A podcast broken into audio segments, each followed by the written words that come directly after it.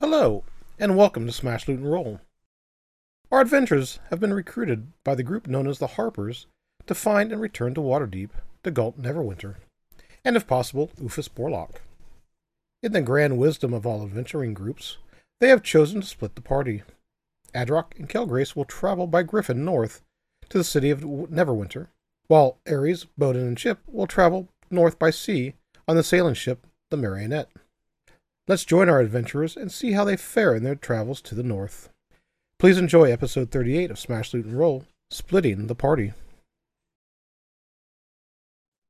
Yeah, no, I'm excited to get caught up. I'm trying to remember where we missed you out of. Oh, she missed the murder mystery. Oh, you missed the Rose Ball. Yep. And also the Rose Ball. And what else there is? What else, Angela? Us splitting up. Oh, yeah. I think she's used to that. She's so used to the party going in three different directions. She's like, where you guys go? Oh, great. See ya. They're gone. Like, well, I'll catch up. It's fine. Yeah. Hand me my drink. You guys keep going. Yes. All good. You and Kyle just sort of hung back and kept watch at the Troll Skull Manor. Enjoyed the festivities and the new local band that likes to hang out there. Staycation. There you go. So Adrok and Kelgrace figure out their communication situation. We'll catch you up on the Rose Ball there, Chip. Yes, please. So the Adrok was actually invited to a ball as a test, unbeknownst to him or any other member of the party, to try to help identify a dark elf spy. Somehow, Kelgrace decided to go talk to somebody and wound up in a room with a murdered body, a murdered elf. And long story short, they managed to successfully chase off the murderer. Not exactly capture her. Found out to at least be another elf, and later found out that the dead elf was realizing that somebody was trying to kill him, so he made sure to make preparations to have a resurrection spell, somebody who can cast resurrection and bring him back in case it did happen. And the party was hired into the espionage group, or secret group, espionage group, whatever you like to call them, known as the Harpers. Harpers are an intelligence and generally good group that tries to keep the evils of the world at bay and away from the average citizens. And they were asked to go on a mission from Waterdeep up to Neverwinter to retrieve the former Open Lord of Waterdeep, which is Degault Neverwinter, bring him back for justice. So in the infinite wisdom in the party, they decided to Adrok and Kelgrace, good God, Gary. You mean us? We have a thing. Keldrock, yep. Keldrock. There's the name of the episode, Keldrock. Yep. They decided to take the two. As long as his pants stay fancy, if they're shiny, then the dragon is going. Yeah, on too. On is important. Yep. So they decided to take the two griffin statues they have. They're going to fly up north, take them about a day and a half, while the rest of the party decided they're going to take a coastal ride up on a sailing ship from Waterdeep to Neverwinter, which takes about double the time. And suddenly, Adrok's sound doesn't work. That about sum up what you guys did over the last couple episodes? Pretty much. Adrok was asking if we were transporting a prisoner. North or south? Are we transporting north or south? No, I was asking if there's anybody. Can you guys hear him? No. No, I get a mumbly. All right, so me and Kelgrace are flying. Yep. While the remainder of your group are going to board the ship known as the Marionette and travel north on the open ocean. Do you want to change it? No, I can't change the name of the ship. I just don't like the connotation. You're technically talking to God. He can change the name. We just have to make it worth his while. Well, it's spelled Mary O''Nette. So, all right, Marionette instead of Marionette. It's the Marionette. Marionette. She was Irish last. You're not on the ship there, Kelgrace. You should be fine. I like my friends. I've never had them before. So yeah, so somehow they managed to get the dwarf onto a boat. Well, they did say they were transporting a good sum of alcohol. Yes, unfortunately, it had to be applied to the dwarf before it was loaded on board. There's nothing wrong with some anesthetic to get on there. They gave the dwarf some happy juice, and he gradually rolled on. So why is my room moving? Carry on. Leaf's not there to put you out. All right, Kelgrace, Adrok, as you guys welcome once again, everybody, to some more fun. But as you guys all start your day, and Kelgrace and Adrok, you guys pull up your magical griff and activate them. You know the flight's about a day and a half, which means you'll use pretty much both griffin statues to get there, because each griffin only lasts about 8 hours. So, given that you guys take off flying up the northern coast, following the road and the coast, who wants to give me a D20 roll for the day of travel? Oh, sure, why not? That way, we can blame me if something goes wrong. Excellent. Even better. Woo! I'll take it. Woohoo! How'd you roll? 15. It didn't come up on mine. Normally, I can see it. Might have it collapsed. You're just going to pull up the game log. Yeah, it's fine. So as you jump into the sky about, I wouldn't say early morning, but mid-morning or before mid-morning, you guys get a good... It's very interesting for those that have normally been based on the ground to go up in the air and actually see the world from a whole different view. See the world from the eyes of a bird and see how small they get. And you realize that Adrok driving the Griffin likes to change the altitudes to get different perspectives of how big and small things get, and move out, follow the wind, and without much direction and control, without much having to do much with the magical Griffin, it's an easy flight.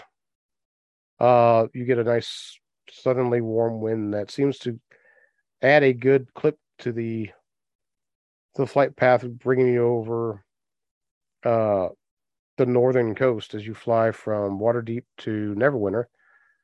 You get the nice rolling hills off to your right with farmlands and a few small towns. I'd say probably more of I wouldn't say towns, I'd probably say more villages of farmlands. As you travel north, you eventually reach a point where it's wooded, but you always get the coast, the birds traveling, watching the waves crash, see a couple of small islands. Maybe off in the distance, you see a couple sailing ships that aren't hugging the coast, but are far enough out from your altitude that you guys get a good idea that, they're traveling south with some goods. Towards the end of the day, you guys are just crusting over what it looks like the land has gone from a rugged, almost savanna, high grassland to a bit of a marsh. If anybody wants to give me a history roll, you guys might know what marsh this is called. I have a +4. What is your history? I've also got +4. +2. Stan Marsh. All right, then I'll roll it. 13. 13. Why did this come? Salt? Yeah, there we go. I was like, why did I just blank on the whole name?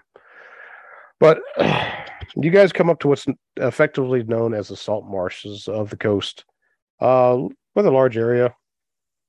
River had lets out into it, and pretty much the lowlands between two peaks has caused the areas to somewhat flood and everything else. Used to be people had put keeps on and tried to settle the area, and just found out it was too overwrought with various troublesome entities, from ghosts to undead to there's even a couple legends of hags that control the area. But as you guys get to about the southernmost edge of the marsh and everything else, you realize the magic of the griffin is coming to an end. You know, you've done a good float for 8 hours and everything else, so you guys can find a good spot, or you guys, if you like, land the griffin, pull out your next one, and travel north. What would you guys like to do? What were our options again? Sorry. You guys are on the southern edge of the salt marsh flats. I don't know why we would want to explore that, to be completely honest. It's about a half a day, a little over a half a day's flight from Neverwinter from this point. Do you want to be here for a long time or a good time, Kelgrace? If you want a good time, we explore the marsh. If you want a long time, we keep going. I feel like that's not a question. All right. Shoot, what's your name? What did you put in that drink? It was a cornbread. You convinced me really strongly. What is your name? Adrok. Okay, thank you. Do it. I'll have what she's having. It was really good. Don't get me wrong, but holy crap! Like, my face is burning right now. We're trying.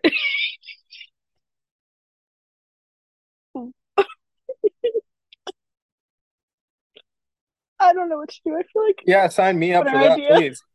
It would be a better idea for you to make this decision. Please text me the recipe. Okay, bye.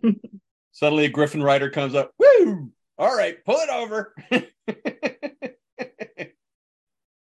Do you know that you ran through at least 3 stoplights back there? Definitely a DUI. I can't get out of it. I'm sorry. Do you know how hard it is to put a light in the middle of the sky? You were wondering what those red, orange, and green birds flying around in circles were meaning at various points of your travel? Exactly. Traffic control for griffins. Why didn't you stop? Well, the bird died. Ran it over. You notice just before your magical griffin, as you land and transform it back to the figurine, you notice there's a bunch of red feathers that sort of pop out of its mouth. It sort of spits it around. It ate it. It ate the red. All right. So do you want the marsh, or do you want to keep going? I recommend we keep going, but if you want to stop and have a interesting time, let's keep going. All right, we'll keep going. Okay. All right. Oh, look, he's disappointed. No, I'm never disappointed. No, he's just going to reuse that storyline for them. And instead of being in a marsh, it'll be on the ocean. The DM has fun regardless. Who would like to roll the D20 for the next part of the adventure? As you guys are going to... the nice thing is it's summertime, so you guys might make it just before darkness settles over another Neverwinter. What'd you roll? Natural 20, it looks like. 19. 19 is even better. Close enough. But no, that's not better than 20. She's drunk, but she's not that drunk.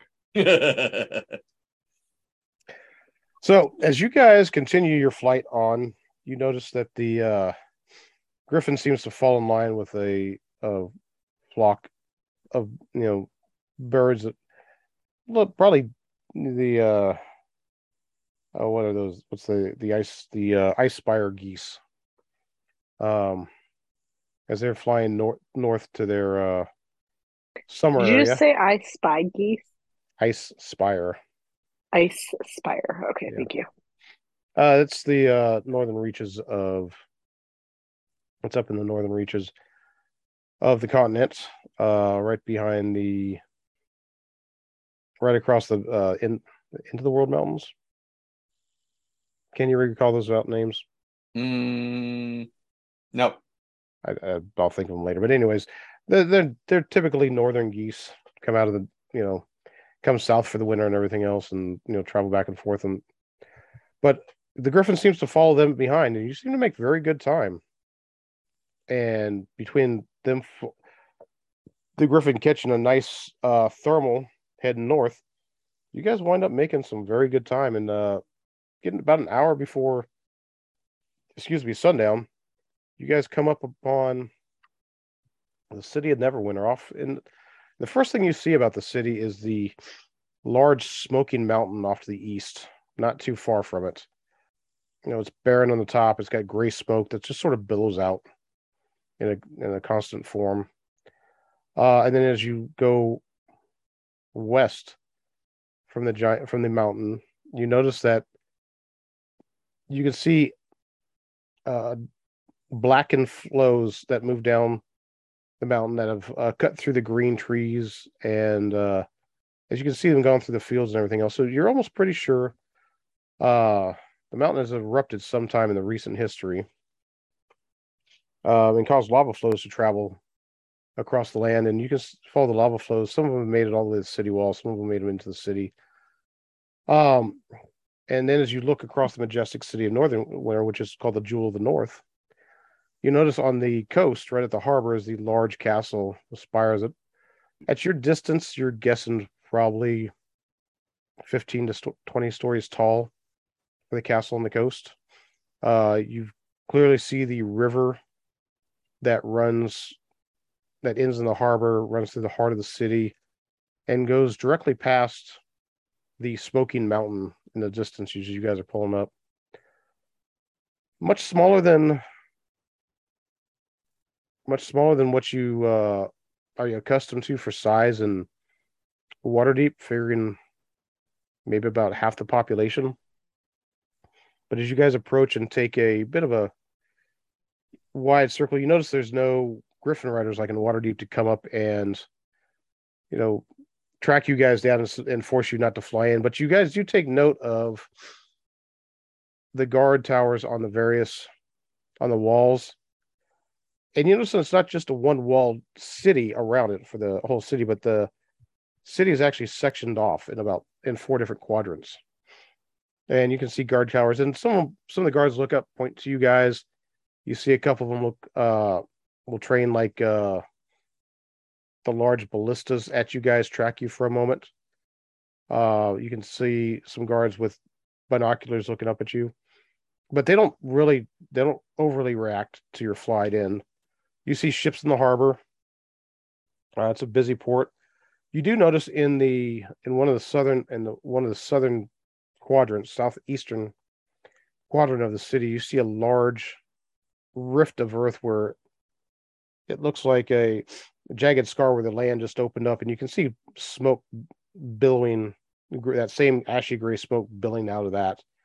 A lot of the edge of the city that's surrounded that is blackened, charred from fire.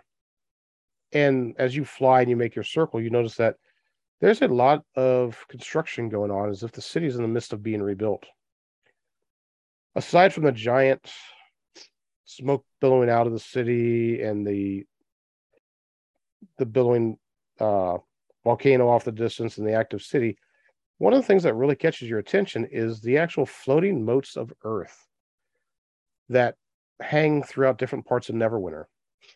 So instead of just being, you guys bring in the griffin at one point in the setting sun, and you realize what you thought was a trick of light is actually a chain leading down from a piece of earth that's just randomly floating above the city. Some of them actually have buildings on them that are occupied. You can see people sort of look out the windows. Some of them wave to you. Other ones they're in the air, like floating? Yeah, they're in the air and floating. It's just chunks of land floating. Most of them have some type of chain mechanism or ropes and bridges between them to actually be able to connect.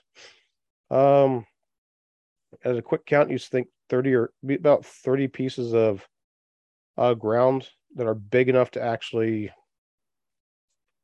anything from the smallest of like a 1/3 acre area all the way up to something about the size of a football stadium. A coliseum about the size of that. float throughout the city with chains on them. There's some of them have some bridges between them. Others just have simple chains that hold them anchored to a point on the earth. But they seem to dot the landscape above the city of Neverwinter.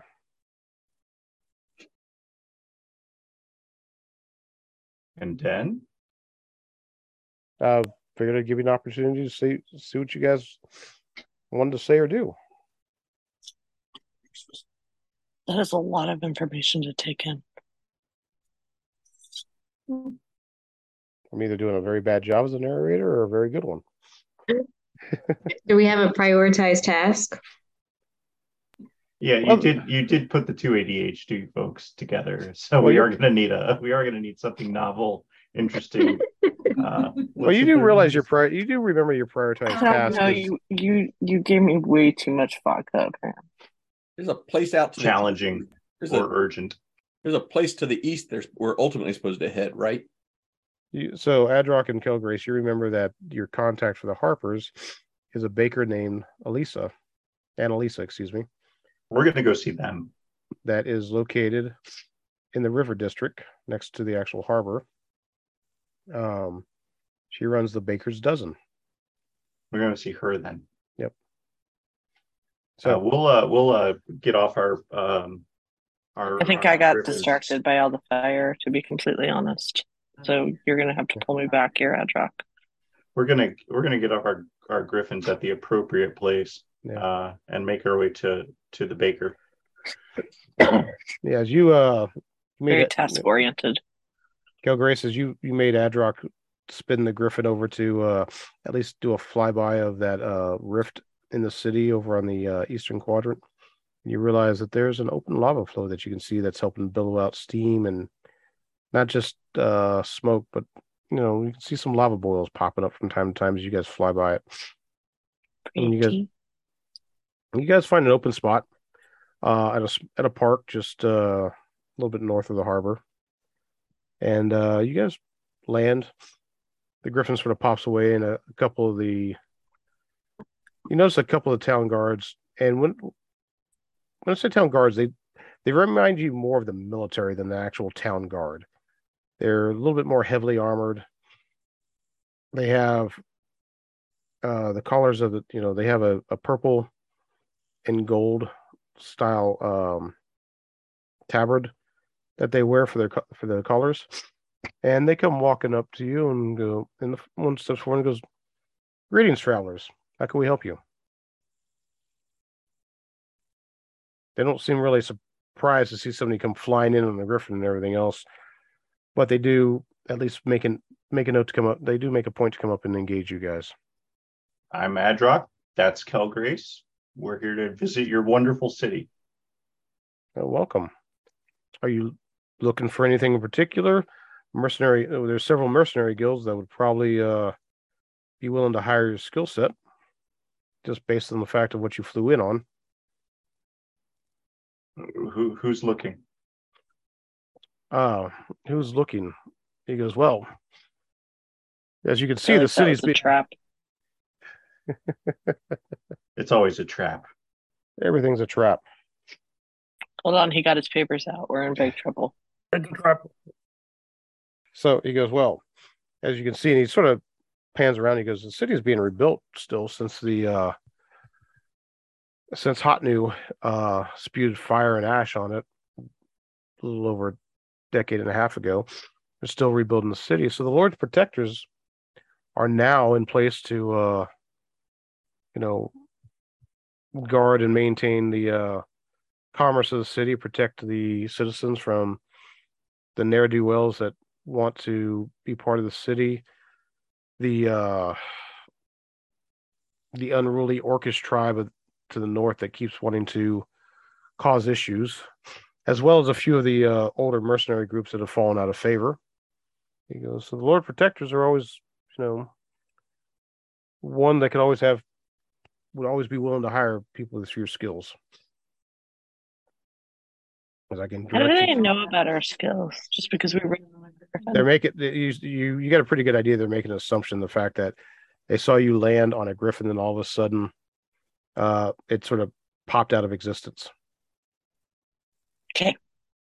that's the basic, you know, that's basically what you're getting for the assumption is they have no idea what you guys are. I think I'm just like making sure that this is not like a place I've actually been before that I've forgotten about. And they're like, oh shit, she's back. Okay. No, it's not that. It's just you get the distinct impression that it's more along the lines of how you guys made your entry into town. I mean, we are pretty fancy. It's slightly less inconspicuous than we should be doing. Womp womp. You showed up in full badass mode. It's superhero landing. Yep. Remember, that's really hard on the knees. Yeah. So impractical. You got to do the parkour landing, tuck and roll. Then you can come to the superhero stance.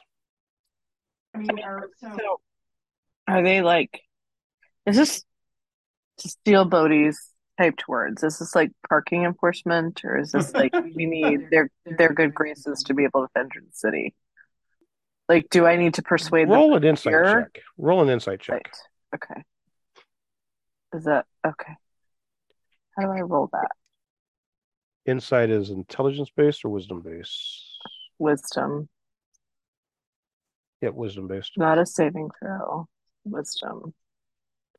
Yeah, well, you can do on your skills in there. You can actually choose insight under your skills and left click on the roll.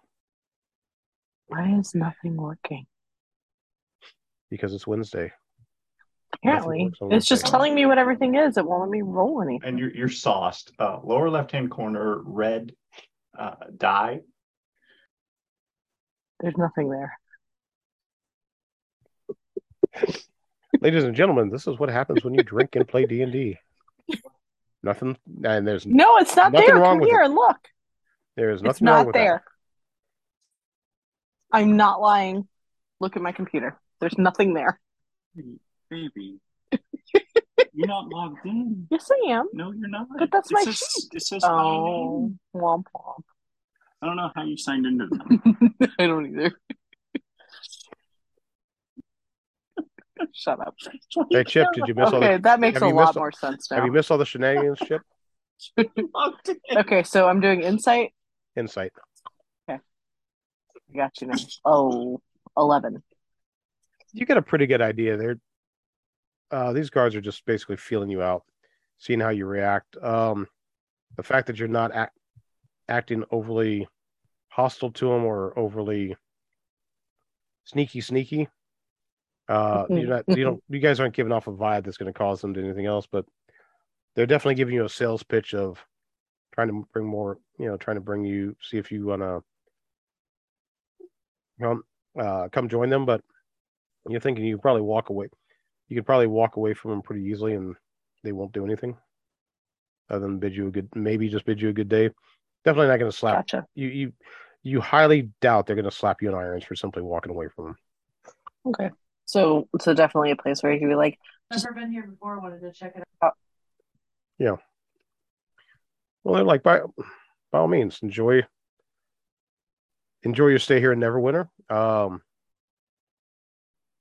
If you. You know, there's plenty to see and do, plenty of good places to spend your coin, and as like I said, he just simply says your talents could always be used in the Lord's Protectors militia. They nod to you. I'm sure you'll be able to find us if you need us. I said 2 days. Why do you open that door? I was fine with it staying closed. And they bid you guys a good day. And they go back to their... They said good day. Actually, they bid you a good evening since the sun is actually setting, I should say. And they seem to wander on down the street looking for something. But you guys are in the what's known as the river section. You do realize that it's the section that leads to the docks. So it's a combination of industrial around the docks to merchant class to... all the way up and to include middle class where it comes settling here. Seems like it's a nice district and everything else. And if you ask around, People quickly point out the point you the way to the Baker's Dozen. But you do get told, it's like, hey, you guys are late. You know, they've closed a few hours ago. And by the time you get there, within about 10 minutes of walking, you realize, like, yep, guess what? It's a bakery. They're not open. They don't open in the evening. They pretty much run from early in the morning to early afternoon. And has a close sign on it. So it looks like we need to find a place to stay. Let's find a tavern. Because all good things start in a tavern. All good things start in a tavern. All not good things start there too. Yeah, but you don't know the difference until you're in the tavern. So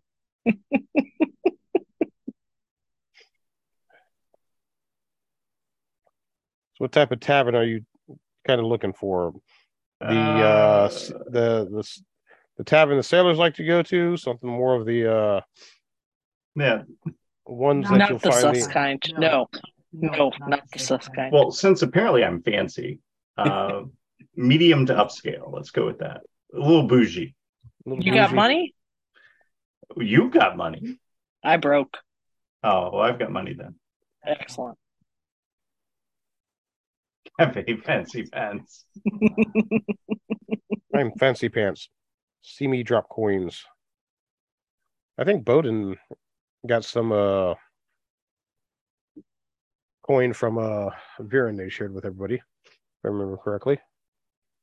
I think I handed it out. Yeah, you did. As you guys go looking around, one of the taverns sort of meets it catches your eyes, and you're like, you know what, I like this one. It looks pretty good. You know, notice on the sign that's hanging out in front of it, it's just got a piece of driftwood that's been recovered from the actual ocean on either side of the actual sign and everything else. And oh, it's a hipster tavern. Yeah. You guys go walking in, and you realize it's a 3-story building. And upon entering, you notice old statues decorating its corners, ornate doors pulled from wreckages, and used as fine tables. So apparently this is a bit of a... They've gone through, collected a bunch of old doors from the various buildings that have been damaged from the actual volcano blast. Now our tables and stools about half full this evening. You can see people moving around, serving. You see one of the servers looks up to you. A young half elf looks at you, goes, "Find a spot, we'll be right with you," and moves off. You got a table in the corner. You got several in the middle. There's some game of darts going on. There's a dwarf over in the, not really the corner, but probably what would pass for the stage and everything else, just sort of up there. It looks like he's playing a keyboard. Keep everybody entertained. Not singing, just keeping music and tone going. And you guys find a table that suits Adrok, or you just find the first table you want to sit at? Find a table that allows us the maximum amount of sight lines throughout the place and is not near the door. Easy enough to find. Yeah. I'm like a true military person. Adrok, one of your high perception allows you to see in almost a similar situation, but opposite of where you and Kelgrace sit down, a solitary orc sitting at his table with some food and drink. Food's probably about half touched. The drink, can't tell with the mug, but seems to get not really a wide berth from everybody else, but it seems unusual of all the patrons to be a orc sitting in there. Nobody seems to mind him and everything else, but from your point of view and mindset, he took up the same type of position that you did. Good sight lines away from the door, things like that. As you guys pull up to your table, an elven female comes up. She goes, "What can I get you guys? What can I get you?" Have your finest spring wine. Spring wine? I don't get it very much outside of my land. I would like some. She's like, okay. And she looks over at you, Kelgrace. I'm going to have to go with Bodhi's recommendation of avocado toast. They don't have that here. She's like, well, those might it might not just be as in the season as you like, but yeah, we still have some. Excellent. Thank you. She brings you out a bottle of the spring, 2 bottles of the spring wine, some avocado toast, and she goes, just wave your hand, get my attention if you need some more. And she goes zooming off to the next table. They seem to be quite busy, even though, like I said, about half full. I call Kelgrace's attention to the orc and recommend that we keep an eye on him. Like a friend? Like what are we talking to? See what he's up to, He seems like an interesting folk. Okay. So you want me to watch him? Well, no, because you're not subtle. Subtle is my middle name. And I'm not having any drinks. I'm just having avocado toast. Well, she did bring enough wine for you guys both to drink. Fine. If you must share. Okay. All right. So we're sitting and watching the orc. This sounds like a great evening. Only until he gets nervous enough and looks at us. And then we go over and sit with him. It doesn't take you much. You know, Kelgrace is about halfway through her avocado toast, and you know she notices him stare. You know, she can't miss the stare of the orc at all. Never finish my food. Yep. So you guys can finish your food. You can finish your food, or you can go up and walk over there. I mean, he doesn't seem to. It's not a negative reaction to you. He just takes a good note of you.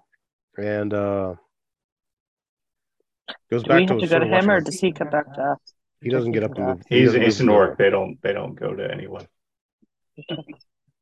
We'll go over to him, and okay. I'll sit down across from him, and Kelgrace, you sit not too close to him, but near him. They don't like it when you get in their space. He looks up to you, and he's like, "Newcomers. What brings you to the north?"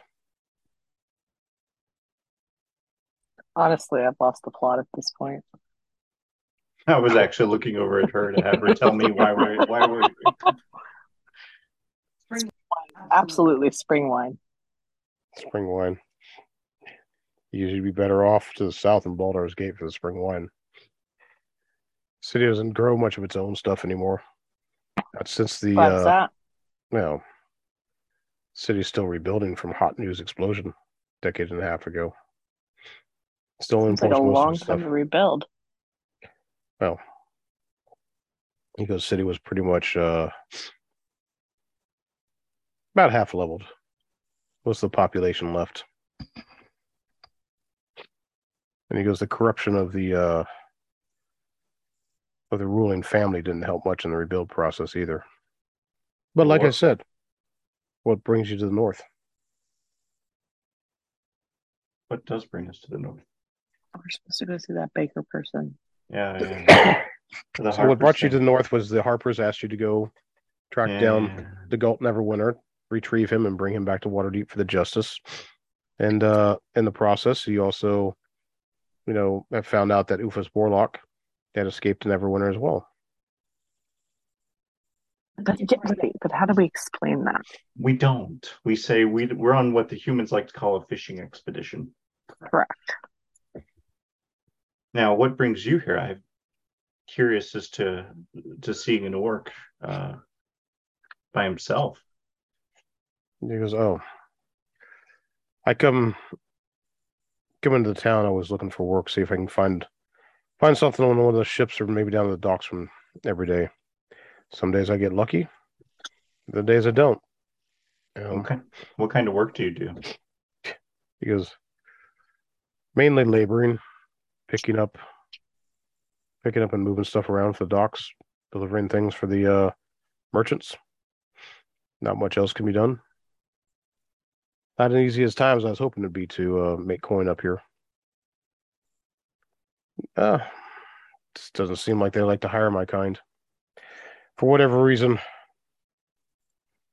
You know, even though we are probably among the strongest they have to move stuff around and get stuff delivered. And we can also secure it better than most of their guards they maintain. You notice that as you're talking to him, you got a very clear distinction on his forearm. A series of three tattoo with three arrows on it that all fall into a circle. Is this a tattoo we recognize from somewhere else? Yeah, roll me a history check. Woohoo!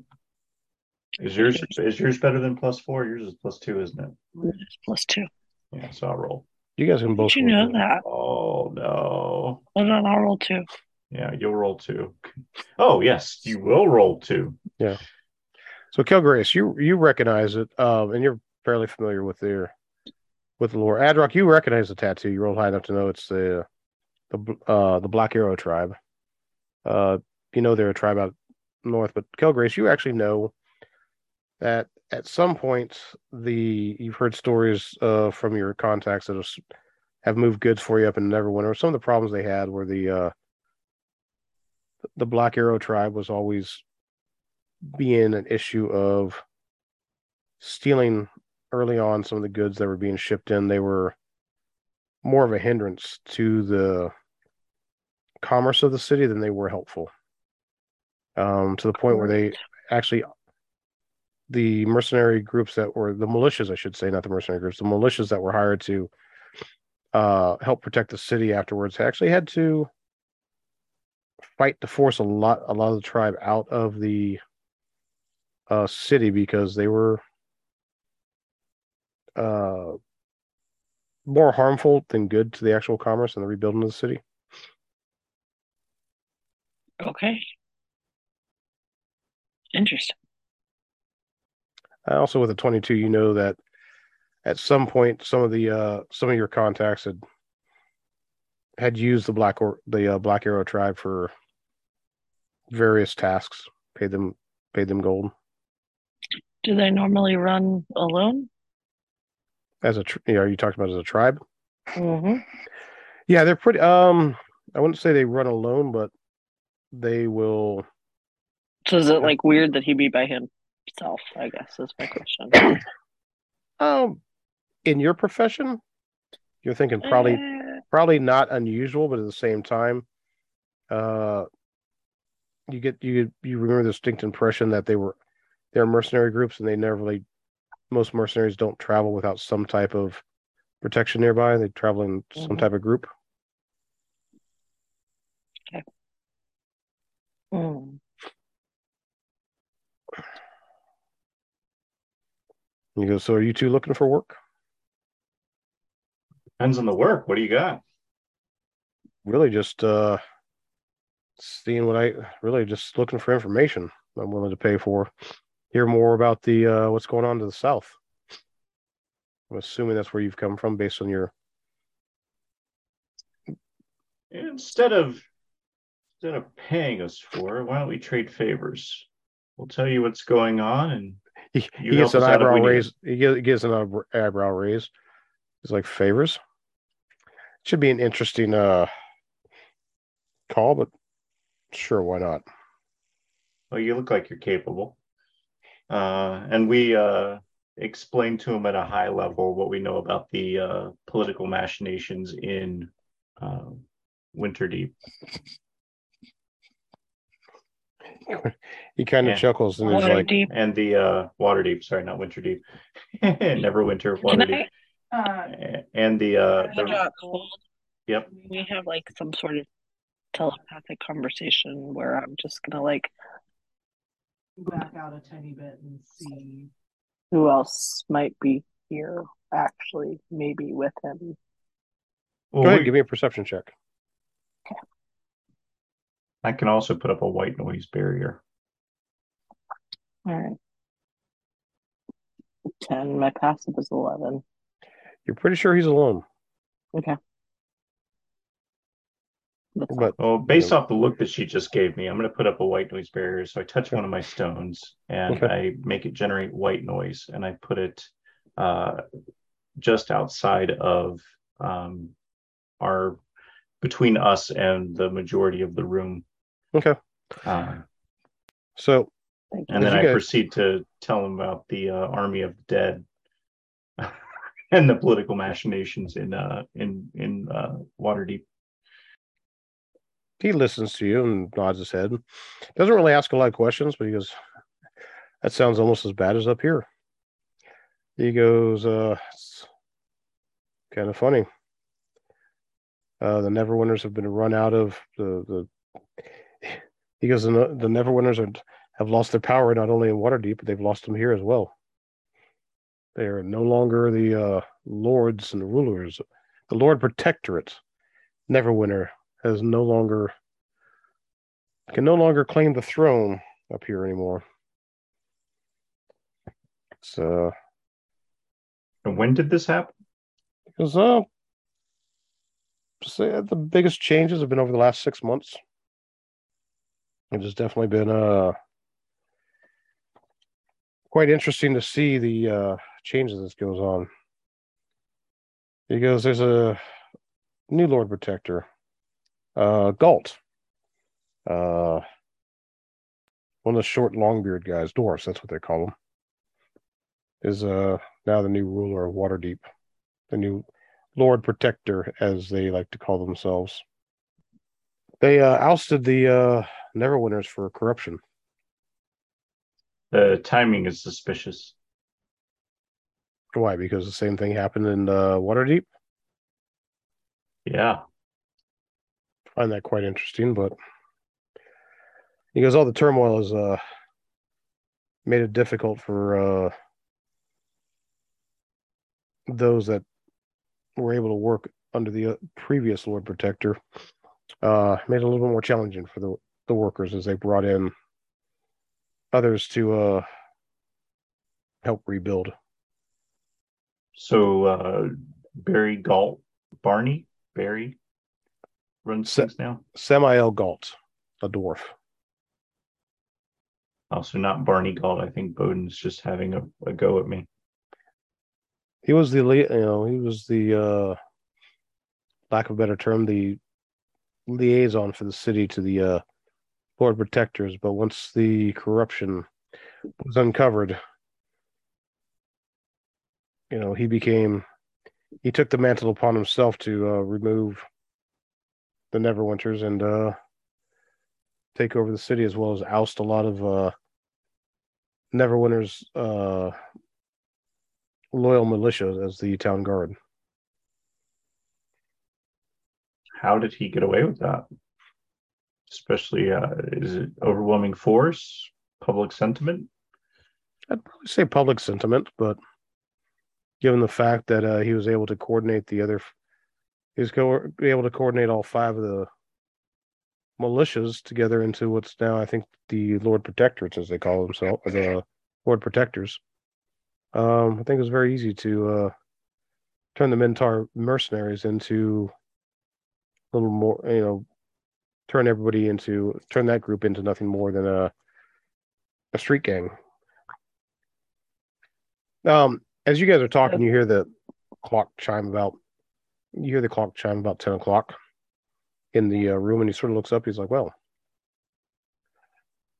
he goes, I need to be getting going if I'm going to make it back home at a decent hour or an undecent hour. Where's home? He goes, just outside the northern gates. What's his name? No, he's never introduced himself, but if you ask, he will. I'm Adrok, that's Kelgrace, and you are? He goes, nice to meet you both. I'm Guntar. Guntar of the Three Arrows. He goes, you'll see me around here. I generally, like I said, come down every day or two to see what work can be found. He goes, wish you the best stay here. And he gets up, leaves some coin on the table. and heads out. Nobody really seems to pay him any mind, and he heads on out of the tavern. You ever get the feeling that that was important, but we don't know why? Yep.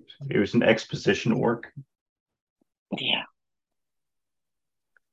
All right, let's, I guess we should find, let's look around. Is there anything else interesting happening here? They got a small band playing, keeping people entertained, carrying on. Your waitress comes by, collects up the coins from the Guntar, and looks at you and it's like, is there anything else? You need anything else for the night? You got a place to stay? We do need a place to stay. And she goes, well, we do have a few rooms.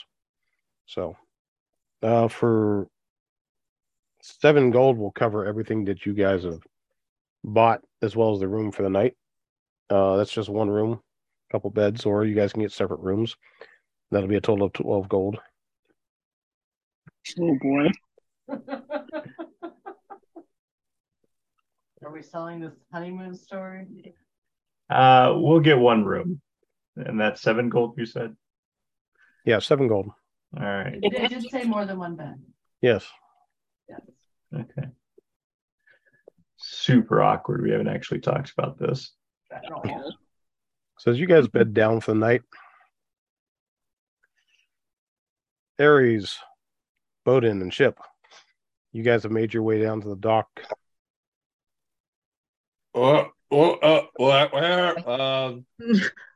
This place is weird. Yeah, you guys, as you guys are heading to the dock, you pass a brown chicken and a brown cow. Brown chicken. Oh, brown cow. Brown chicken, brown cow. we can hear it from here. So, wait, what are those letters in the upper left-hand corner? What does TVMA mean? Weird. I don't want to go on a boat. And so you guys managed to get Bowdin onto the Marionette, and they set sail. You guys set sail roughly at the same time. You guys see the Adrok and Kelgrace head off into the distance. And as you guys make your way on the open ocean, oh, not really. Saying that. You guys still have the coast in sight. Who wants to roll me a d20 for their day of travel? Rolling on the ocean. Oh, I can roll it. Chip's got it. Oh God! I wish I had gotten it. I wish I had learned to swim. The Kraken comes up and sinks. No, I'm kidding. Chip, you look around in the. It's a good day for sailing. Ship makes good time. They don't really go far out to sea. You can still see the coast as you're pulling up. The crew seems to be having a leisurely pace. They get good winds. They're happy with the. They're not calm seas or they're placid, but they're nice. It's the type of sailing weather the sailors like to see. Ship has a nice easy roll to it, no sharps up and downs, things like that. But the weather goes good. One of the things you do see as you guys are traveling on the first day, one of the airships that you guys encountered early in Waterdeep, you see it off in the distance passing, heading in a southwest direction out more into open water, but it's not on the water. It's probably 100 feet or so up in the air. Mm. If there's no, you guys don't want to interact with the crew or anything else, we'll go up. We'll move on to day 2 for you guys. Let's do it. Who wants to roll for the second day of travel? Me, I do. Roll away. 16. Wouldn't that have been embarrassing if I rolled like a 2? Mm. Yep. I would have laughed, though. It would have been great. All right, Aries, roll me a d8. Okay. Oh, no. Oh, God. Yep. 5. 5. How many lunches does Bowdin lose? All of them. It's always all of them. It's always. But it spends enough time to drink that he's like, yeah, I don't really need food. The weather's still a nice. The weather for sailing, seas get a little bit rougher as a storm. It's not really storm clouds, but clouds come in overhead, and you're kind of surprised. You guys have never seen these creatures before coming up out of the water. You know, not too far off the ship, as you see water, explode into a water spout in the air. You see about a half dozen different little water spouts come up as these giant fish surface, break the water, head back under it, and move and continue to swim northern direction the same way the ship is going. Narwhals.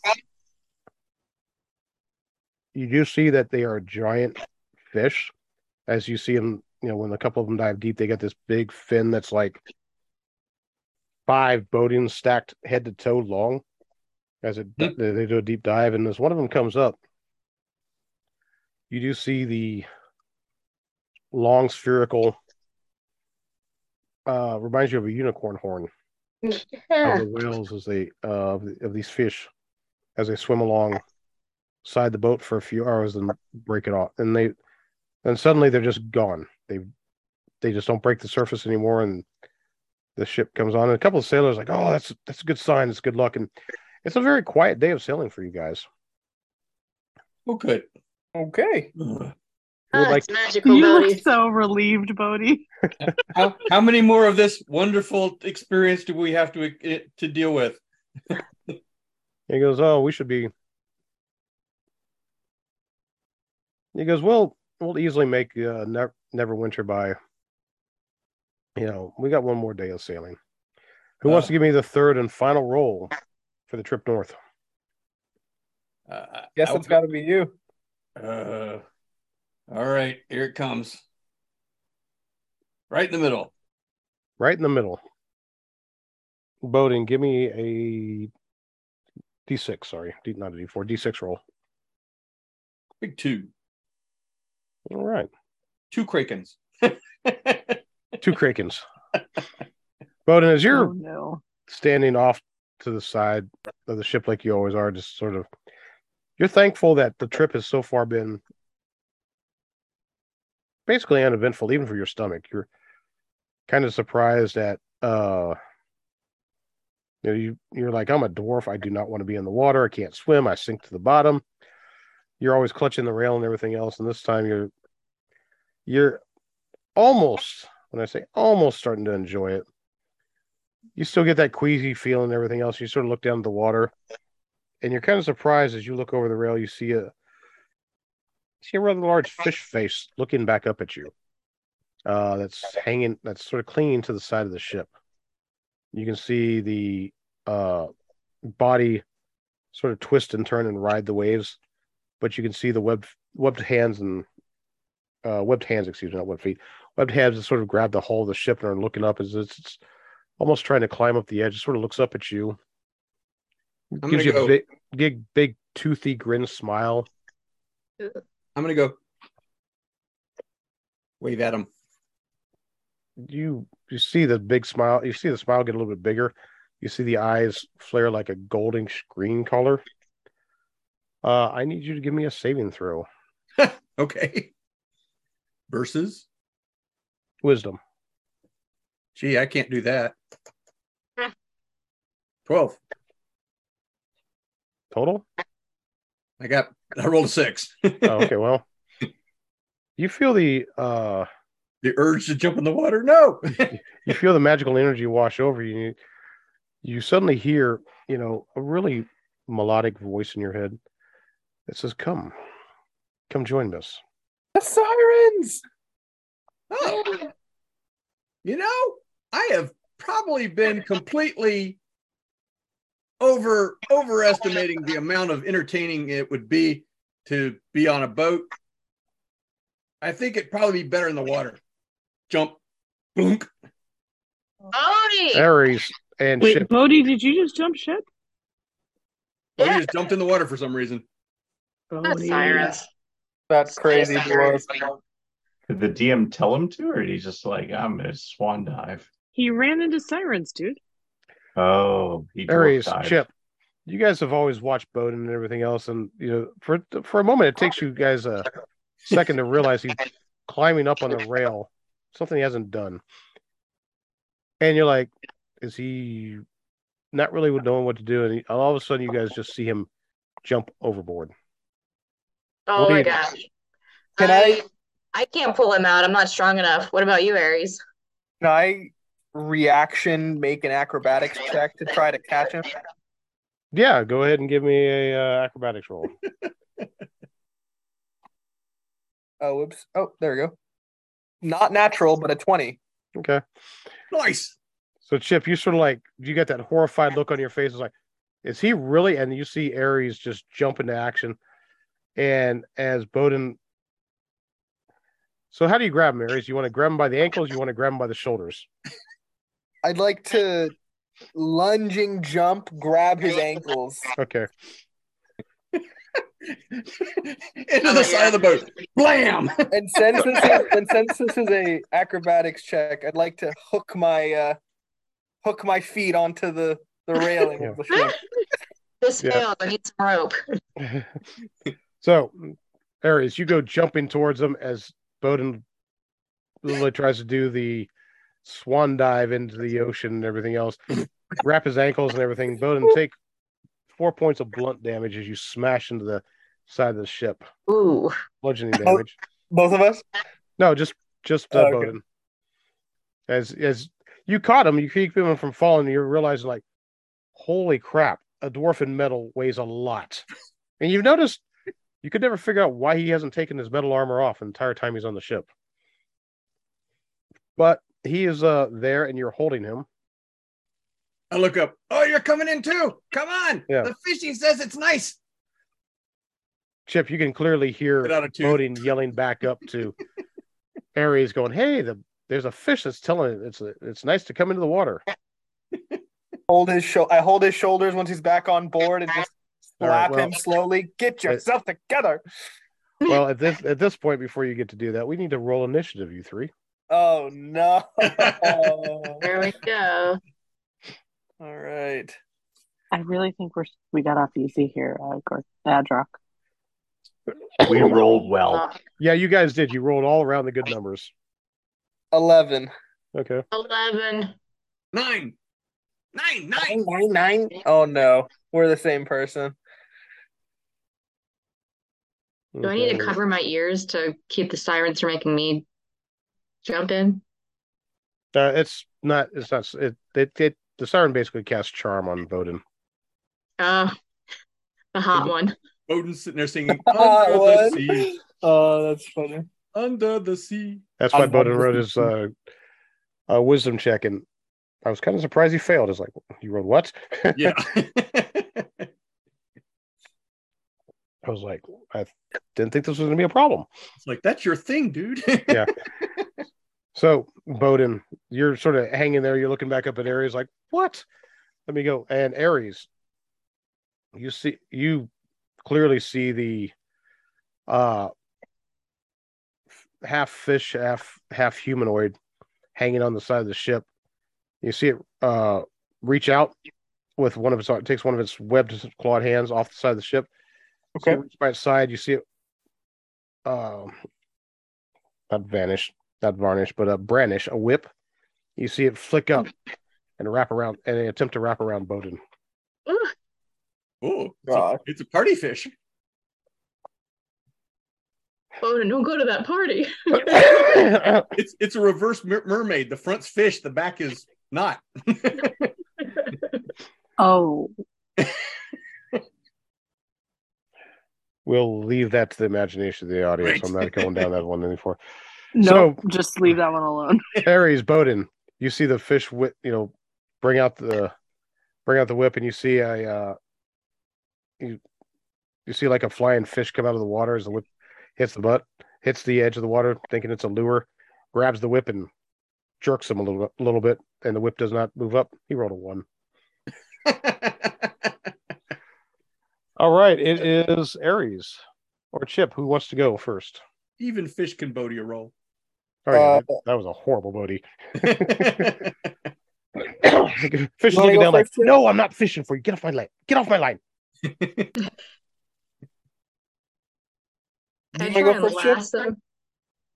Who has the higher dex?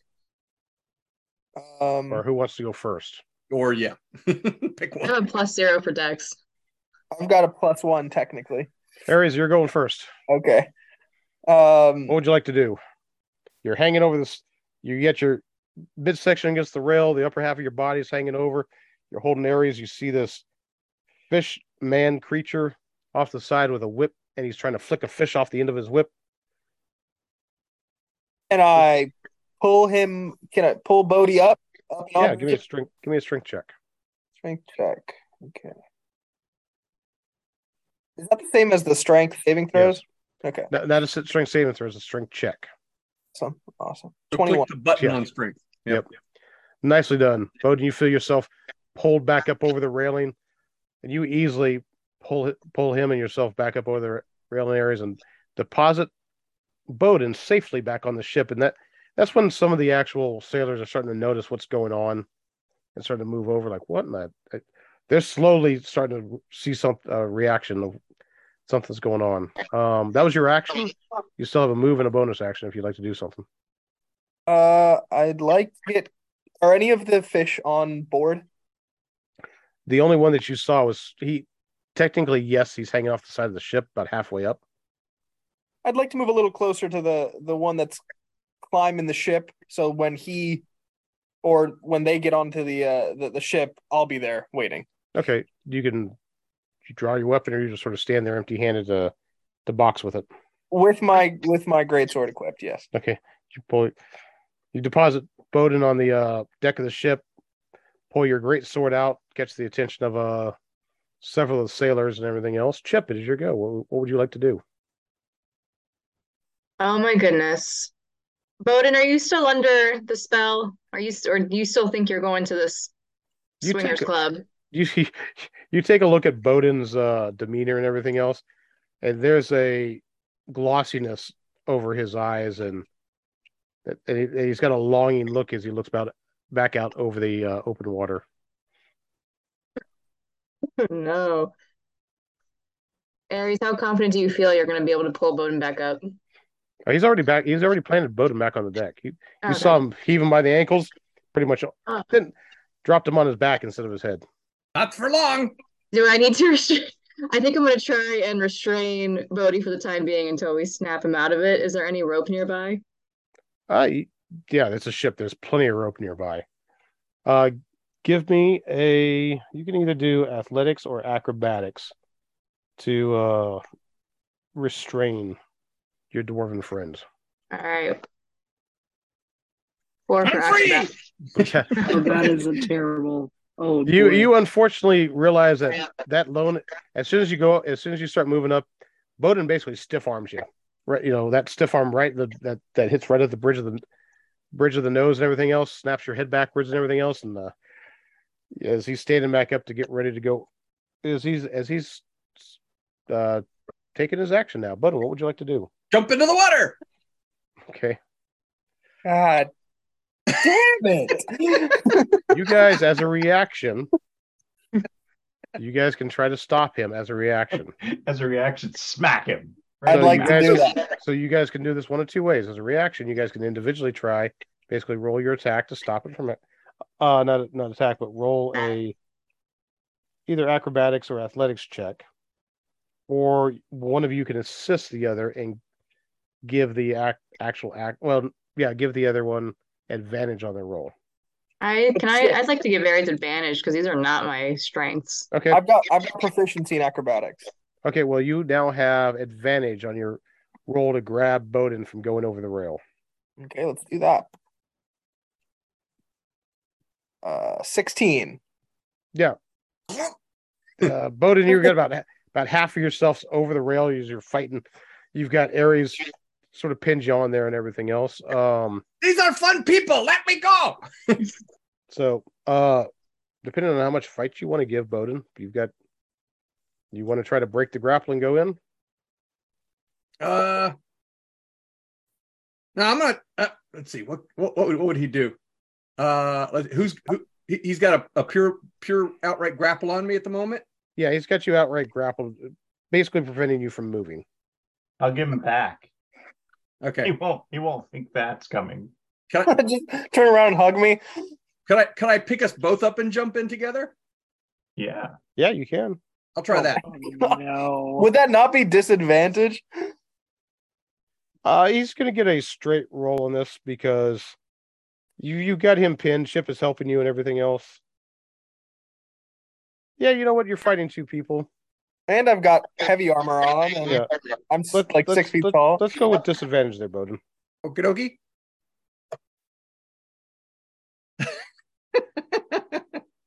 Between Aries and Chip fighting you, you're not making much progress to get over the rail anymore as you're trying to push your way over there. They've got you pinned out very good. We're missing the party. If you would like, you are more than welcome to make another charisma saving throw. I think I'd like to try that. It's a good plan. Let's get home. You guys can, Chip and Aries, you can clearly see the charm effect and the glassy eye look and the longing look in Bowdin's face dissipate. Suddenly replaced with abject terror. What the hell was I doing? Barry White was playing in the background. That was second round, top of the order. Goes from a natural 1 to a natural 20. Right. So as Bowdin, you're like, what the heck was I actually doing? You feel a wet, think of it like a wet piece of cloth wrapped twice around your neck and start to pull you backwards as it successfully wrapped its whip around your neck, and you can feel slight barbs biting into the soft flesh for 1 point of damage. By the way, I'm getting the heck away from this water. That was its action. It doesn't have move. It's going to try a strength check to try to pull you over, Bowdin. Good luck with that. This is an opposed roll, so you get it right. Opposed.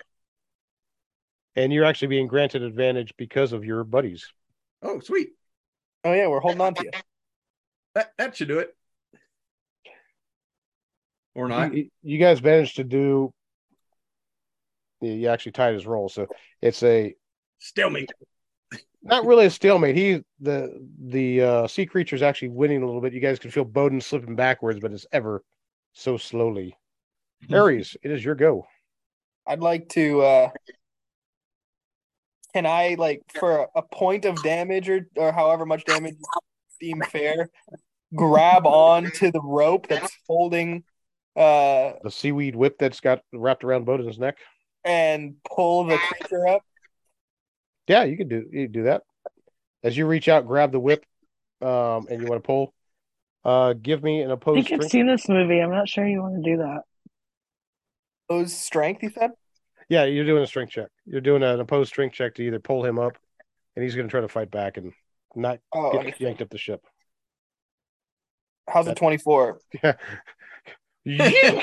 As you reach over, grab it one-handed since you got your big sword in the other hand, and give it a big hard yank, and Chip and Bowdin and Aries, you probably the biggest fish you ever see comes yanking up eye level with Aries.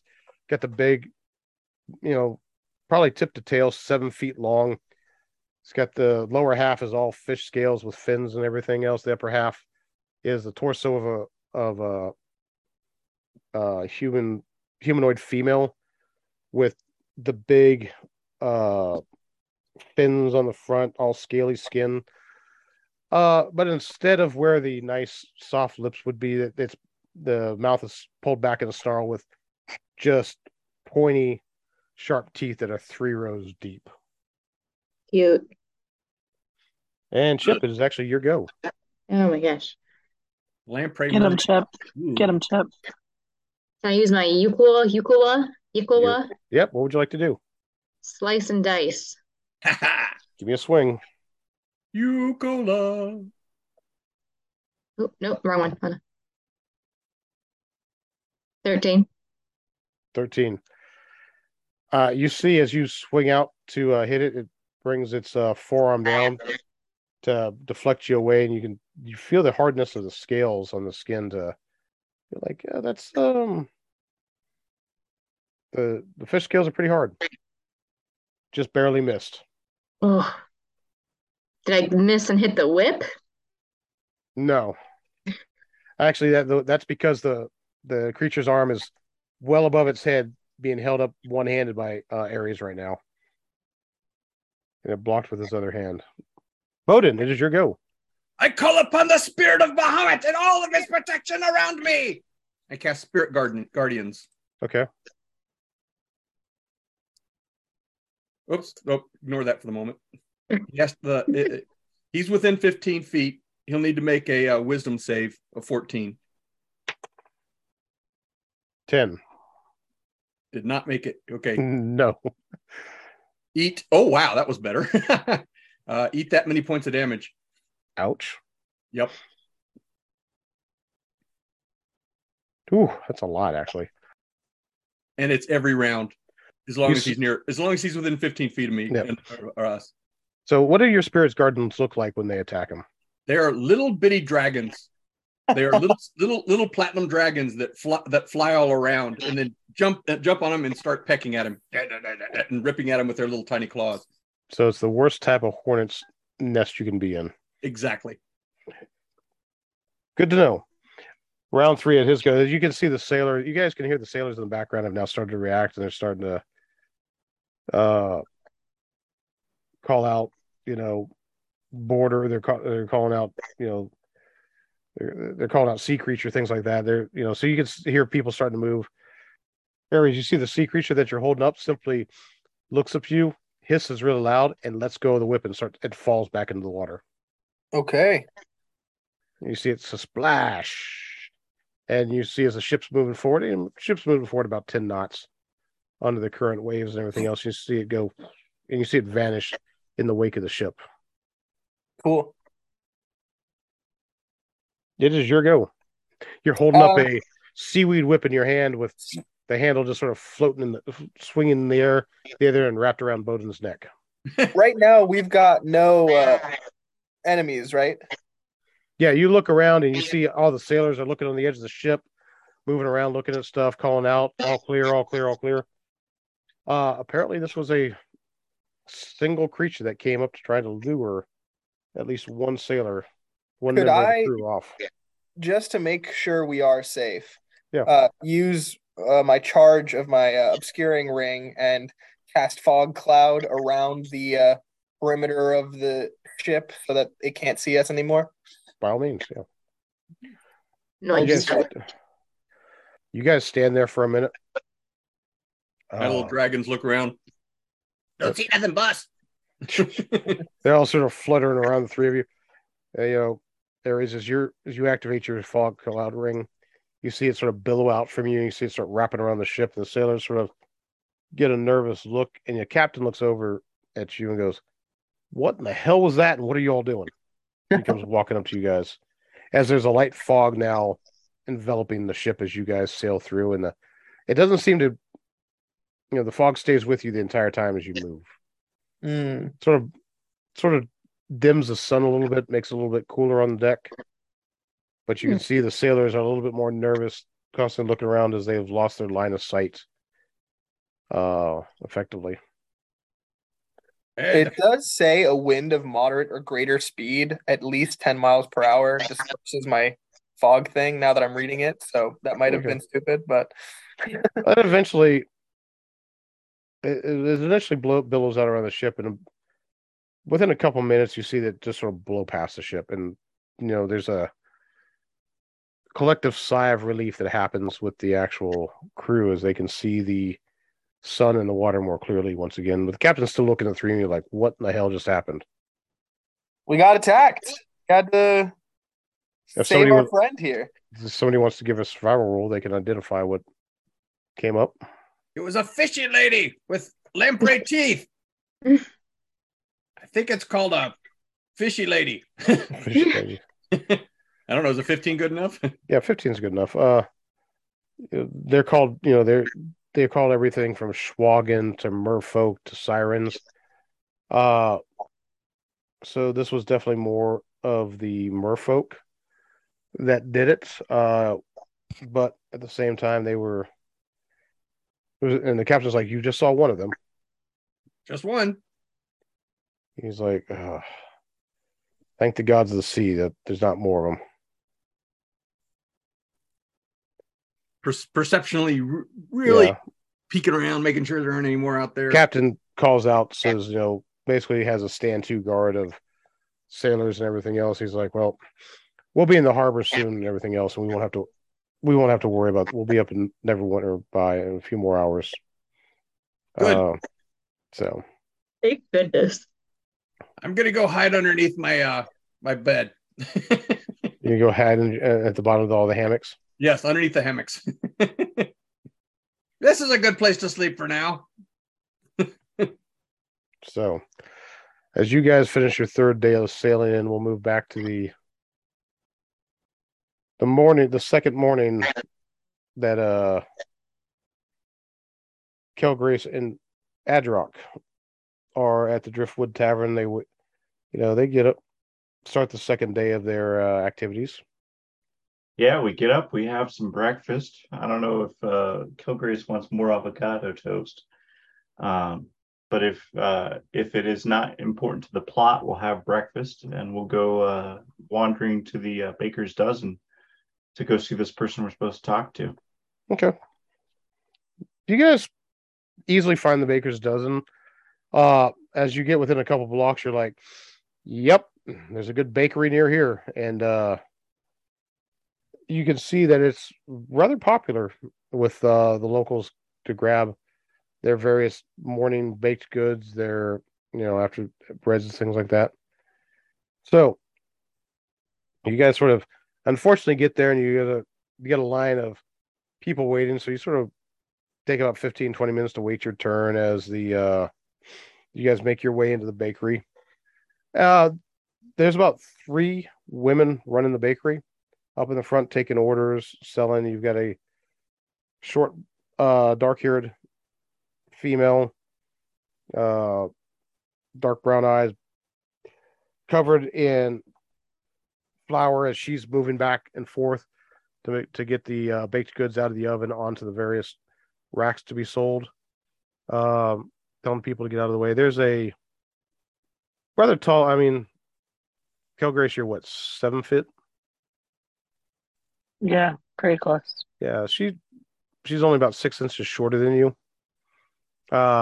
Carrying on with the customers, selling, and she's got a bit of a, you know, short blonde bob of a hair weave, blue eyes, elven lady, and very good salesperson and everything else. Looks up at you and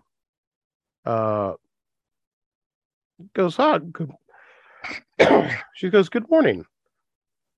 And what brings you to the bakery to try? You know, what fine wares of our bakery would you like to try?" "Harpers." "You say that just directly?" Apparently he does. Okay. She sort of pauses for a second, and she looks back and she looks over her shoulder, and you hear it calls in the back. She goes, "Annalise, I believe there are customers here for you." And they didn't give me the secret handshake. Sorry. You see a there's no subtlety here. No subtlety. You see a brunette stick her head out and flour on her face, is, you know, and she's got a piece of dough that she's smacking back and forth. She's like, "Oh, you two finally made it." And she looks at the she looks at the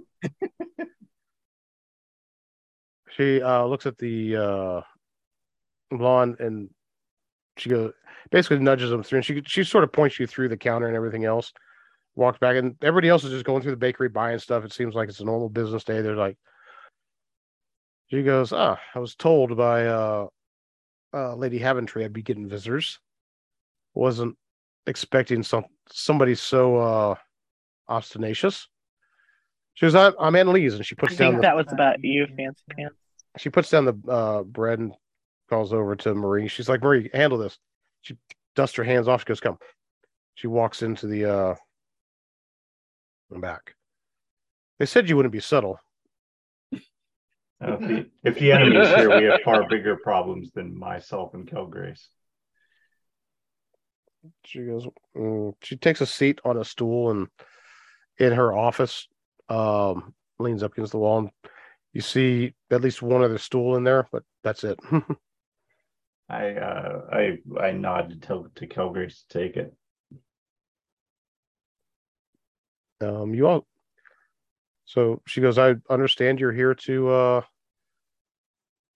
track down. You see her stop for a second, pull open a piece of paper. Degault, that's right, Neverwinter.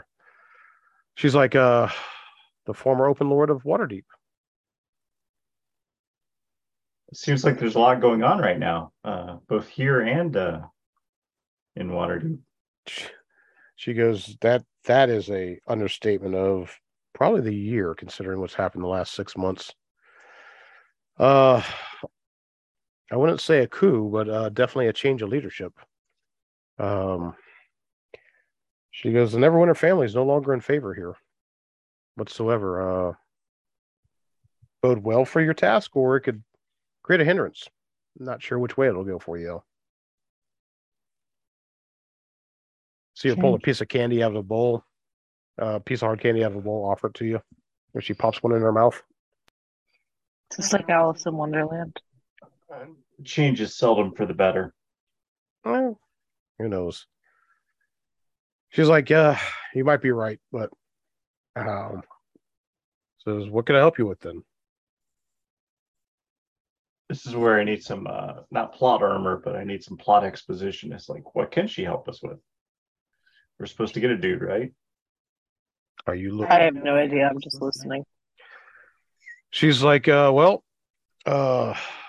take it you need to know his various locations, the locations of his estates.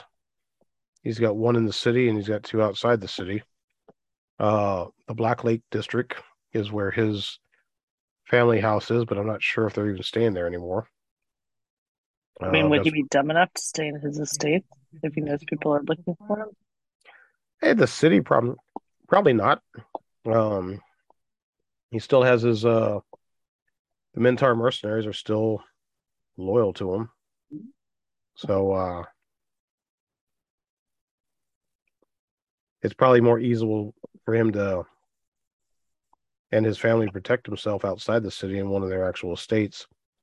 There's one up in the woods, up in the forest, just south of Mount Hitno, that somehow managed to not be absolutely leveled when that volcano blew 15 years ago. And there's one to the south, a farming estate. That's probably about 2 hours south of the city. Yeah, come to think of it.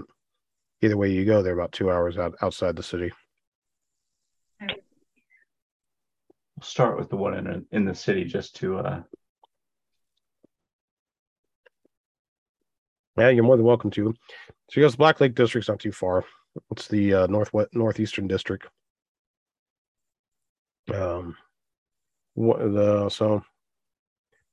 She's what like should that. We expect there?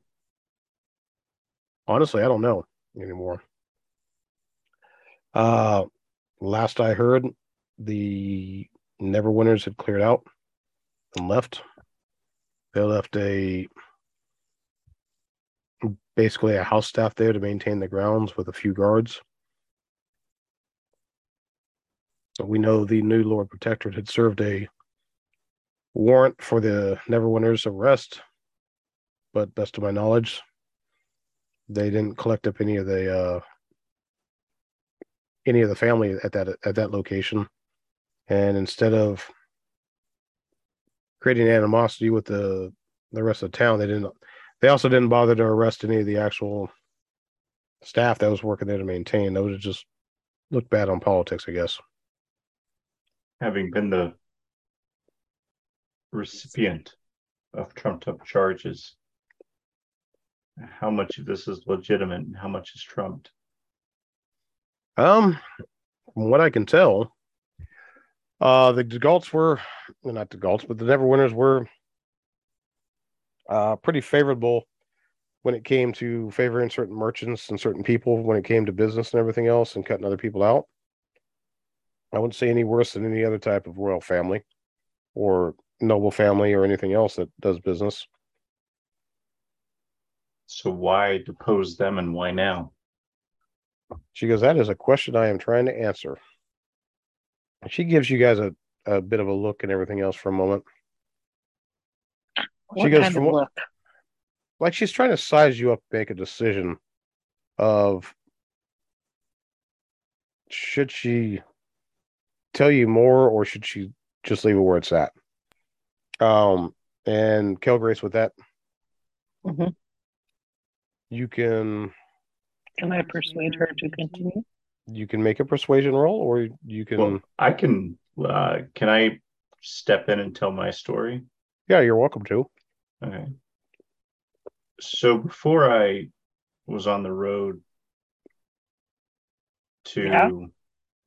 What's the name of that place? Is it Winterdeep? It's not Winterdeep. It's Waterdeep. Waterdeep, thank you. Before I was on the road to Waterdeep, I was employed as a spy, which hobgoblins, you wouldn't expect us to have the infrastructure for spying. We're a rather warlike race.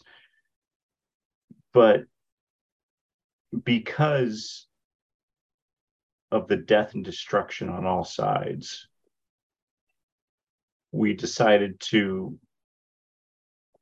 train spy masters. And I was one of the early students of this training. But because my sponsors had fallen out of power, I was exiled. And the only place I was safe was outside of our realm. And that's how I found myself on the road to Waterdeep.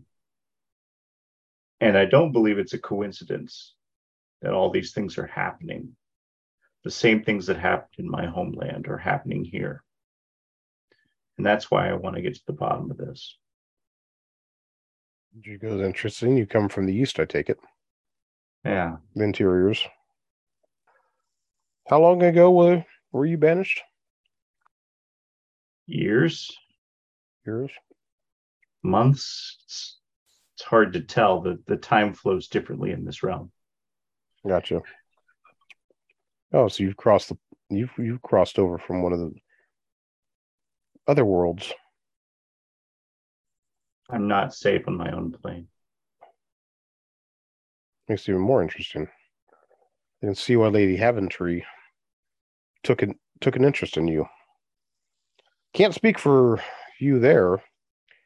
Kelgrace, if you want to, what would you like to say in your way of persuasion? Sorry, I'm just like catching up to the idea that he's like, what? Hold on. Okay. Flew in from another realm. Yeah, apparently, like this was all news to me. We have not had deep conversations. Apparently. You probably should have laid that out before your honeymoon. Apparently. Yeah. No, yeah. Are you all right there? It's canon. Yeah. It's now. Canon with double ends. Someone's getting shot out of it. That threw me off a little. I'm going to need a moment to figure all this out. If you need a moment, you can also just give me a persuasion roll. That might be a better idea. 15 plus 6, 21. I love how the players are just rolling on top of things, and all the monsters are rolling like crap tonight. That's fine with me. I'm sure it is. She sort of nods to you and listens to him. It's like listening to Adrok and goes, okay, well, She goes, yeah, there's a lot of different things going on. And she walks over to a wall that looks like it's covered in invoices she has tacked up there. It's like her whole life of what the bakery is. It's got a list of flowers, delivery times, costs, things like that. And you see her grab one corner, and you see a shimmer of energy as she pulls it back. And you see this same size board, but it's a link analysis chart. Best way to say it. It's got the picture of, it's got a picture of Degault. It's got a picture of his family, how they're connected to, you know, it's got various strings connecting to the cities. It's got the, you know, where it used to say Lord Protector under Degault, that's been crossed out entirely. There's a picture of an older dwarf, definitely up there, not old age, but he's definitely past middle age. The beard's starting to actually get much more gray in it. Nice color picture.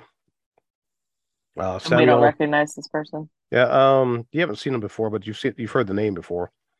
Okay. Samuel Galt. He's the new Lord Protector of Neverwinter. Okay. Yeah, so the old, his old title used to say Mayor underneath, and now it says, you know, Lord Protector. There's another group up there called the Sons of Agonar. There's a question next to it that says there's a in question mark, gray coats, question marks. Next to them, it shows them connected to many nobles and cities and everything else. Formal noble family, and this has a note up there that says formal noble family before Neverwinters took power. You can see a bunch of different connections that she's finding as she's been taking the time to do several different investigations out there. But she looks up and she goes, yeah. And she goes, I was kind of surprised to see the sudden change in rulership myself. And she goes, as you can see, it has been a very convoluted way to understand what has been going on. And she goes, and politics here in Neverwinter are nearly as bad as politics in Waterdeep, it would seem. Try to figure out who's who. And the one thing that really catches your eye off to the side is called the Apolithic sovereignty. And it's just, it's not connected to anything else. It's just a phrase that just sort of sits off the side of the chart. But I'd like to ask about that. I don't remember the A word. Apolithic sovereignty? Yes. What is that? She goes, I don't know. And she goes, I've ran across that phrase twice in the time I've been researching Samuel Galt, and I have no idea what it means. She goes, the one person that had mentioned it to me has vanished since then, and not seen him in 5 months. But who was that? Who mentioned it to you? She goes, a second mate on a ship called the Neptune Sun. She goes, just ran across it indifferently. She other than that, don't know. She goes, something I'm still looking into, but she goes, as you can see, lots of politics. And it the way things have changed, and I feel like something is pulling the strings behind them, making these changes faster and faster. This be a reference to the Marionette. Ooh. That's the reason I didn't like the name of the ship. Someone pulling the strings? A marionette? Surprise! The DM was a little on the nose with that one. Hey, even a blind squirrel finds a nut. Like chipmunk? Yep. So she goes, I don't know how it all plays out. All I know is the Neverwinters now are really the bad guys. They're no longer the favored noble family of this city anymore. Lord Protector Galt hasn't gone so far as to banish them or call them out, but he has definitely made it clear that they're no longer a favored member of this city. I suspect at some time he will call them out and take their holdings, but I don't know what is stopping that at the moment. Are they still in the city? Say again? Are they still in the city? She goes, I suspect they're at one of their houses, either in the forest or in the farmlands. Either the forest to the west, or the farmlands to the south. Is one of those two estates is where they've holed up. The Mintarn mercenaries, that is basically was the city police until maybe 2 months ago. They are definitely most powerful mercenary group militia that Neverwinter had, and they were the town's protectors. They are no longer in favor. I'm pretty sure most of them have moved to protect their former boss, for lack of a better term, or they've holed up down in the southeast part of the city where their main keep is. She goes, I don't really know what's going on, but she goes, if you're here to collect a Neverwinter, your task has become very complex because of the change in government up here. Not that it would have been complex beforehand, but at least the Lord and Lady Neverwinter, who were up here in charge of the city, might have actually handed over their uncle to justice, as they seemed a lot more fair than most of the groups. Starting to wonder if fighting for the good guys is actually worth it. It seems very complicated. Well, if you hadn't fought for the good guys in the past, who'd you fight for? Fight is a strong term. I'm sure life is never easy. Never. She goes, but I can at least give me a day. Maybe two. I can get you some more information about the estates and where they might actually be. Give you a good hard information on Degault. I did hear that there is a mercenary group that is that at least Haventree had mentioned to us to keep an eye out for, called the Brotherhood of the Wolves. That might be after the same target as you. Okay. Just to probably somebody just coming up to collect a bounty. Got it.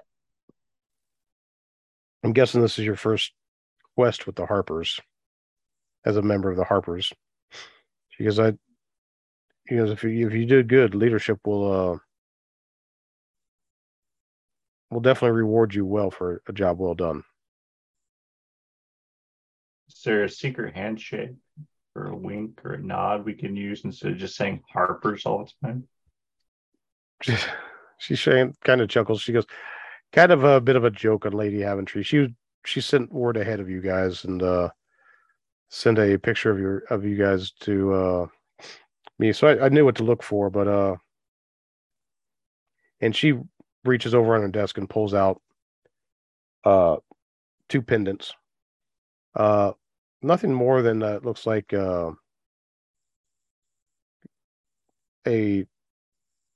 literally small harp that you can wear as an earring. It could be like a pendant you put in a cloak, things like that. She goes, these generally blend in quite well, and people sort of seem to miss them. So better to have an open secret than have something too complex. Thank you. She goes, well, I mean, where are you guys staying while you're here? Give her the name of the place we stayed at last night.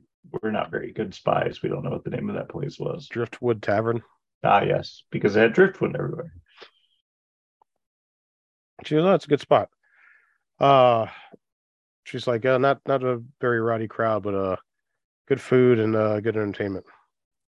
So, and about that time, you hear somebody shouting from inside the probably the kitchen area, going, "We need help. We got more stuff going on." She's like, "Well, I think I've taken up enough of my business time with you guys, and unless you guys got questions."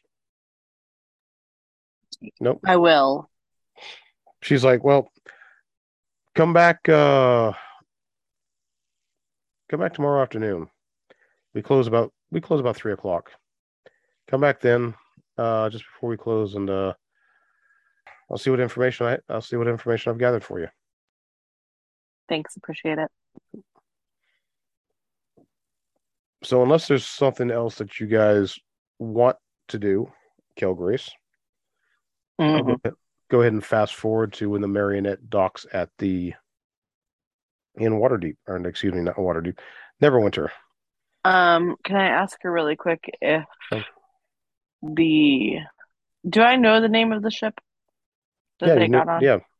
Okay. They told you they were hired. That was being hired. The Marionette was being hired in. Okay. Given the political climate, my friends are coming in on a ship called the Marionette. Is there anything that I need to know to get them into the city safely? Like, the name kind of freaks me out and has from the very beginning. She's like, haven't heard of that ship before, but they'll pass by the dockmaster. It should be good. And just for your reference as a player, don't forget, you guys all have sending stones that all connect to each other that have a distance of current plane of existence. Current plane of existence. It's a good distance. Thank you, sir. Yeah. So you guys can have a conversation anytime you want. Use the magical sending stones just for player knowledge. But she says, don't know anything about it. She says, but if you're concerned, I will I'll make some inquiries. She goes, I think that's the first time I've heard of that ship pulling into Neverwinter. Thanks, I appreciate it. Yep. Bowdin, you are never so happy to see the wooden docks and the land again as you and your companions step off the ship, and Scott, go ahead. Aries, Chip, come here. Follow my lead.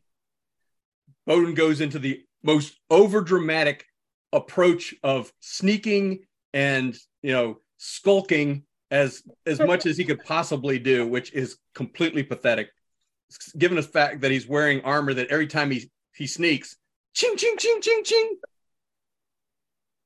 he goes into full-on spy mode.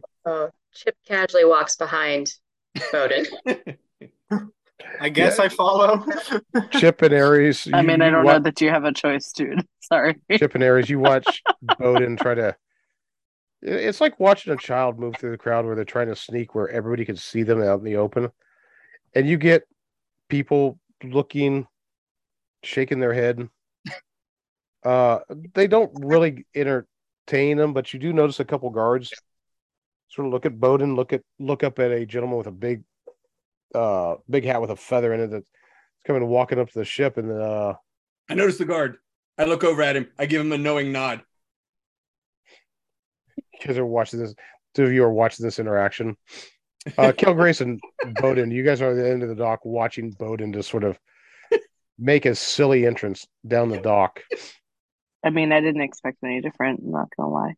You're not sure what music's playing in his head, but there's definitely some tune that is playing there.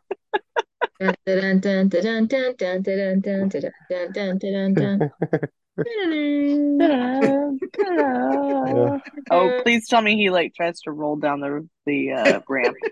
He didn't think of it, but now that you mention it, that would just make my life. You see Bowdin. You see a couple of those sailors that are moving. When they move barrels, they're not loaded, not picking them up. A couple of sailors got 2 or 3 barrels. They're rolling together. You see Bowdin sort of squatting next to him, rolling the sailors. The guys are looking at him, and all of a sudden, as the barrels start rolling down the hill, you see Bowdin tumble down, sort of roll with the barrels and And it gets a crate. He hits one of the wooden crates a little bit harder on the docks than anticipated. And that's where one of the guys steps over. You're all right, Master Dwarf. Oh, yes, fine. Oh, thank you. It's like, sorry about knocking you down with the barrel. Oh, no problem.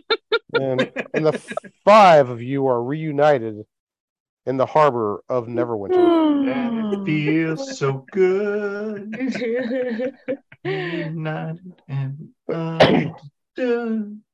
All right, Agent Scales, Agent Tall Guy, Agent Fancy Pants. What did you find out? Nothing. We got this cool button now. We're part of the club now. You see, for the first time you've ever seen pure, unadulterated jealousy in Bowdin's eyes. You also notice Bowdin's neck is not like a sunburn; it's more like a rope burns around his neck. It's you can see some of the hair has been dramatically waxed off. His neck and everything else. It's nice, bright and red. Almost looks like. Do you have a spa appointment on the ship, dude? Did you try a new position? I got caught by a fish. Seems a little weird, but yeah, trust me, I got caught by a fish. But we sent it packing. We're gonna need to unpack that over a few pints. Good idea. It's a little too. Okay. It's a little too bright out here, I think. He goes skulking. You guys watch Bowdin attempt to horribly sneak off, like a child in Disney World trying to sneak away from his parents so he can go on to the next ride. Well ahead of him, not be associated. We should put a leash on him. Like the kids at Disney World. Then I realize you guys aren't following it. I stop. Leash. Wave on. Come on. Oh, jeez. As you guys make it back to the Driftwood Tavern, we'll bring this episode of Smash, Loot, and Roll Stealth Edition to a close. Oh. It was the Exposition Edition. Oh.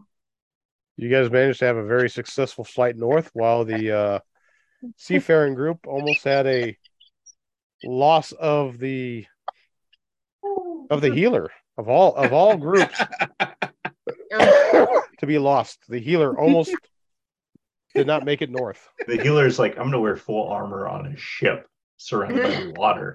I completely trusted Aries and Chip 100% to join me into the water. Oh man! Good job to Chip and Aries for keeping your healer from doing plunging into really the depths. Yeah. Yes.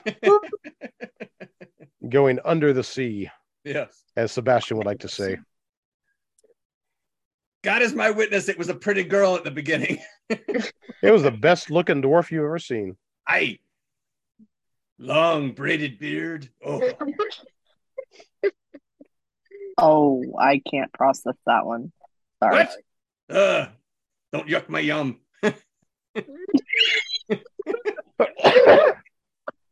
Christina, did you miss this? I missed it so much. Well, welcome back. Thank you. Next time we get to see how you guys travel the main city of Neverwinter and solve your manhunt. Yeah. I feel like the stealthiness needs to be left to the stealthy people. I think I'm getting better at this. No. And Aries is up there going, why did I join this crew? I don't know. For the laughs. I have no words for you. For sure. Okay, good. I've got +1 in stealth at disadvantage. At disadvantage, yep. Mm-hmm. Well, like I said, you guys have all successfully reunited at the docks of Neverwinter, made it to the Driftwood Tavern, and you guys have time to plan your next set of shenanigans for the future and figure out. That's the right word for it. Indeed. Gain access to your target of Degault Neverwinter. While Adrok and Kelgrace had a quiet honeymoon flight north, the trio traveling by sailing ship had a little more excitement. If not for his companions, Bowdin, our dwarven cleric, would have been lost to the siren of the sea. Our adventurers and agents of the Harpers have successfully reunited in the harbor of Neverwinter. Now our adventurers will need to devise a plan to capture their quarries.